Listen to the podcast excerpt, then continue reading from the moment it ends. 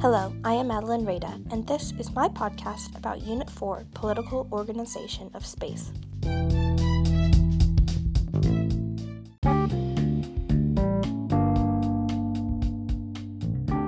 My favorite part of this unit was getting to research my country. It was really interesting to discover if my country was a nation state, a stateless nation, or a multinational state.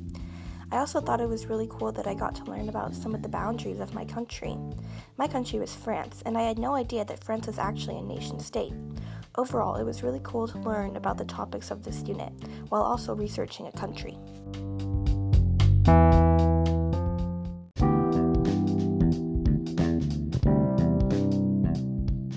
At first, I struggled with learning the vocabulary for this unit, especially the different ways to identify a state, such as a nation state, a multinational state, a multi state nation, a stateless nation, and a multi ethnic state.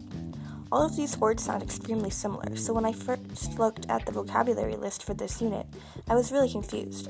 But once I studied the words, I began to understand their different meanings.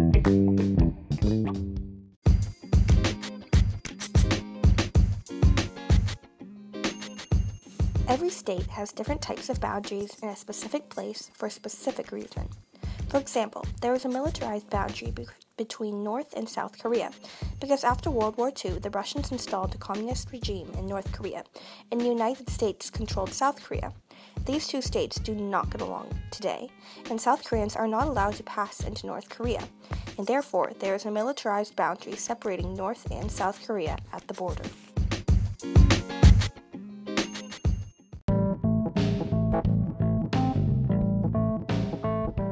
All three chapters talk about the different aspects that make up a state. Chapter 9 discusses the fact that there are many types of states, such as nation states, multinational states, and multi ethnic states.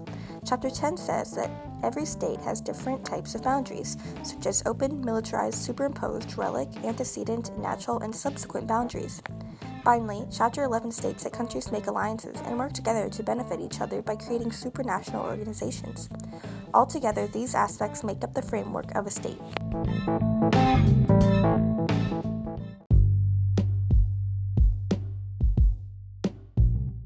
Chapter 10 discussed demarcated boundaries.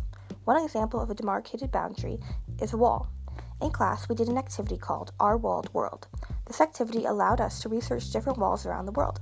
For example, the US Mexico Wall was built in 2006 and is made out of concrete and wire mesh. It was built by the Clinton administration for the purpose of securing the US's borders and preventing terrorists from entering after the 9 11 attacks.